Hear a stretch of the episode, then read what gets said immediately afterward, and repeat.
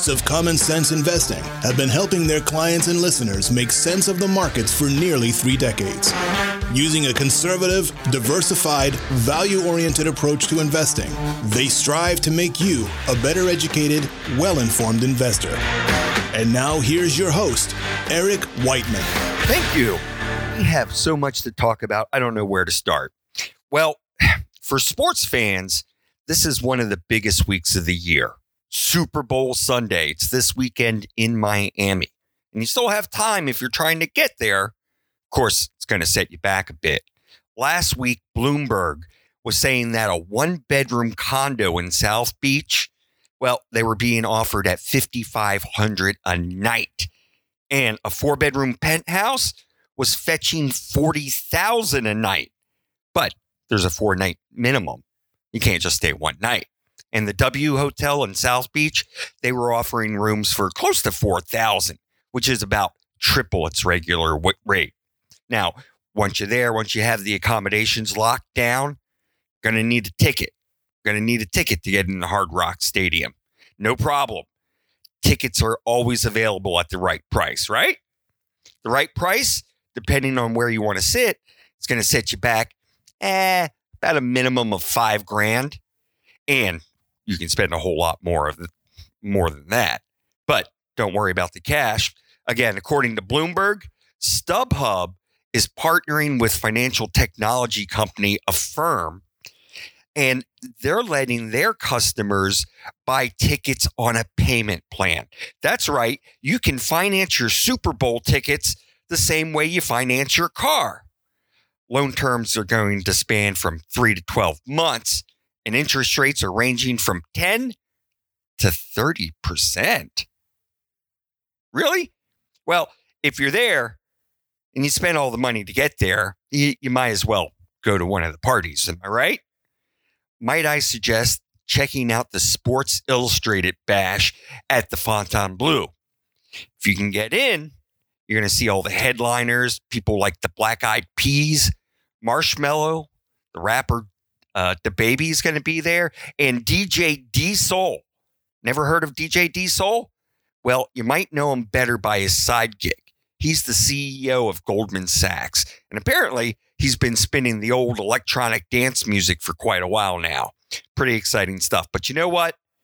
For those kinds of prices and all the hassle, and considering that neither of the teams that I root for are in it, I'm just going to stay home and watch it on the big screen keep in mind, if you do go to the game, you're going to miss what I think is one of the best parts of the whole thing the commercials. I have to say, I think that the commercial game has been a little weak over the last couple of years. So I'm hoping that they show a big comeback.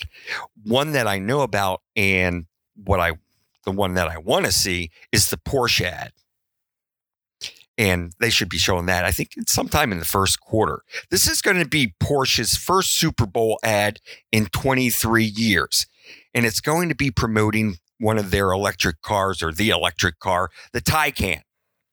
I heard Porsche's uh, head of North American say that 50% of its customers are for the new car are current Porsche owners who are looking to add a car an electronic vehicle, or they're buying it as a replacement to another Porsche. And then another 50% is coming from non Porsche customers. And I'd be curious to see how many people opt for a Porsche instead of the Tesla. Now, there's a stock that's been blasting along at warp speed Tesla, symbol TSLA. Back in October, the stock was trading around $261. And now it's around 550. Well, that's more than a double. I can do that math. Pretty impressive for a company that hasn't made any money. I will say it feels it feels like things are different at Tesla. Some of the craziness seems to I don't know have been tampered down. Yeah, the the craziness may be tampered down, but Tesla's market cap it just hit 100 billion last week, making it the second most valuable car company on the planet. There's only one larger than Tesla, and that's Toyota. Pretty incredible when you think about it. Tesla is worth more than Ford, worth more than GM. And you compare them, Tesla delivered almost 370,000 vehicles last year, while Ford, they delivered a million. And GM, they delivered close to 3 million. Heck, those are even tiny compared to Volkswagen, which delivered 11 million.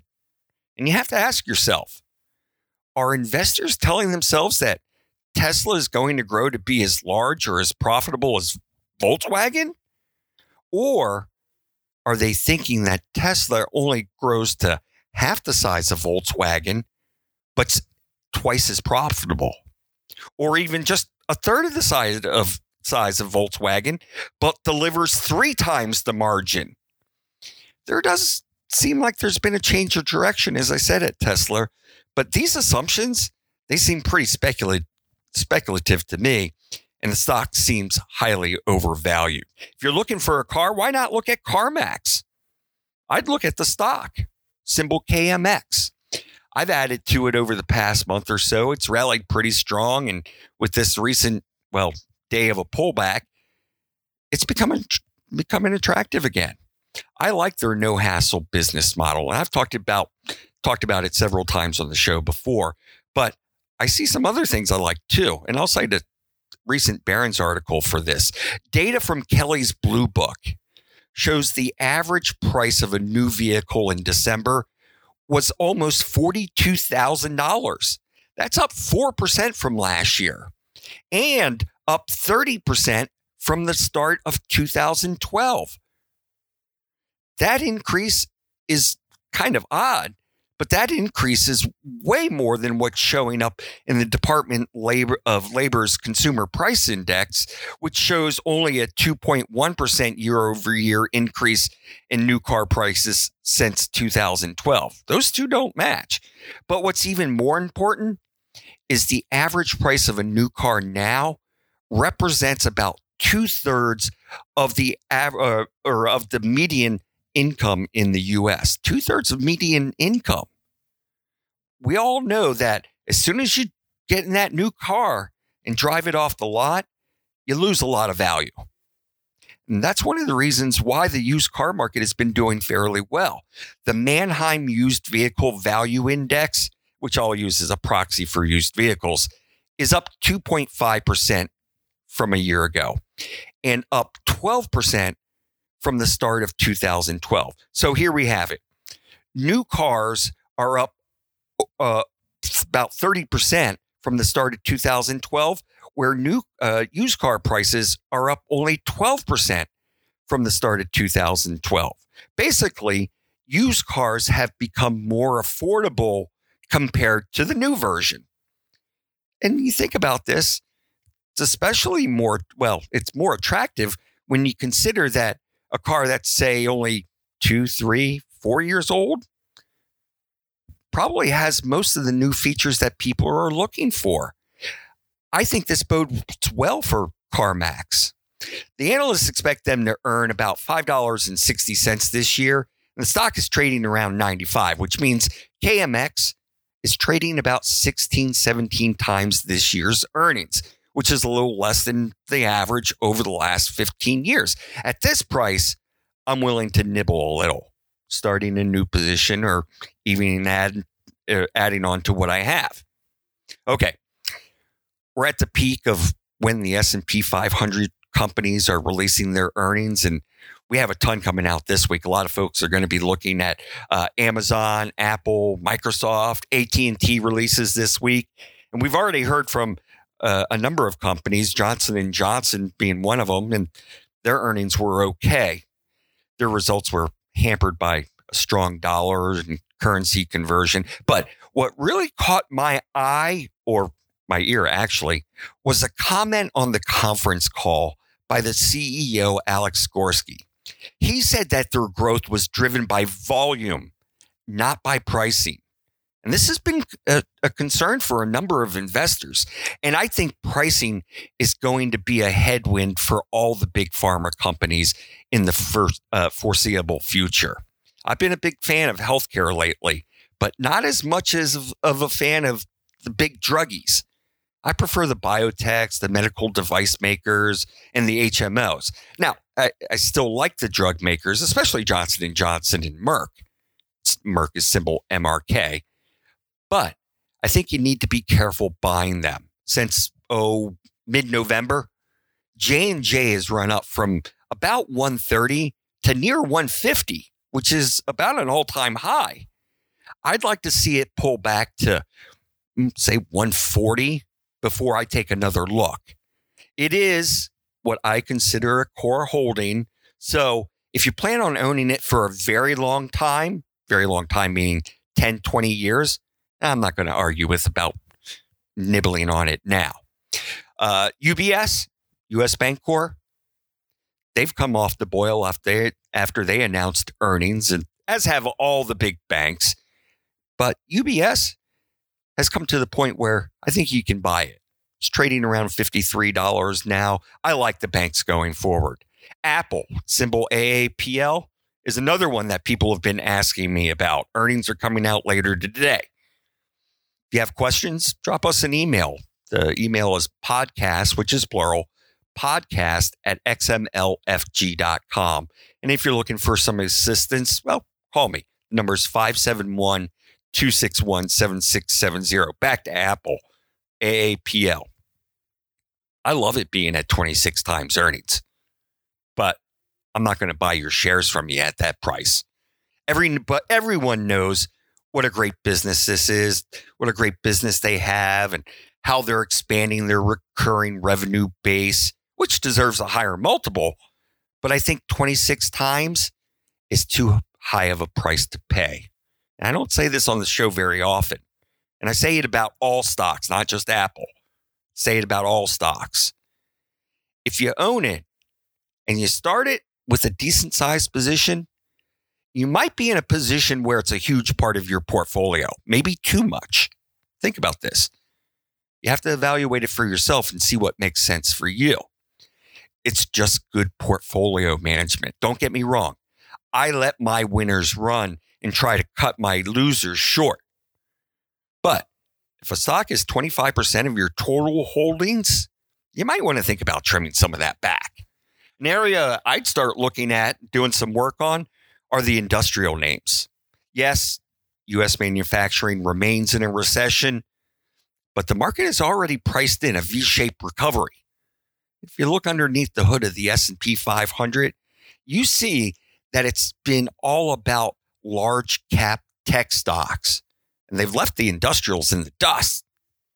That's because the industrials, well, they've borne the brunt of the trade war. As things heal themselves, and I think they do, you could get a rotation out of the tech stocks and into the capital goods stocks. And I'll be talking more and more about this in the coming weeks. So make sure you tune in. Don't forget to subscribe to the show. And if you like it, enjoy it, well, pass it along to a friend. By my guess, the market is probably overvalued by about eh, 5%. And I'd love to see, love to see the market pull back 5, 10%. I think that'd be healthy.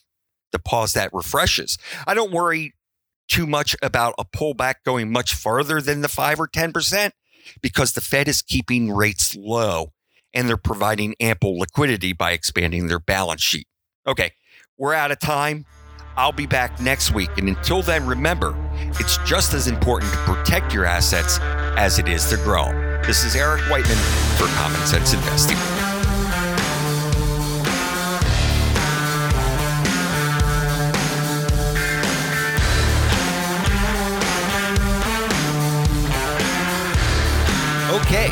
You've to the show. Now it's time for the really good stuff. So listen up it's the disclosures. The things I talked about during the show, well, they're just my opinion and may or may not necessarily be those of the XML Financial Group.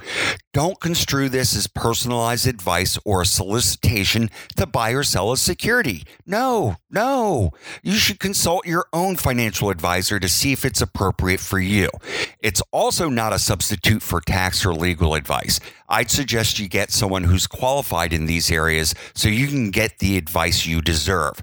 When you're talking about asset allocation, diversification, rebalancing, they don't guarantee better results and they don't eliminate the risk of losses. In investing, there are no guarantees. Just because you use these strategies doesn't mean you'll outperform someone or something who doesn't. XML Financial LLC is an independent registered investment advisor.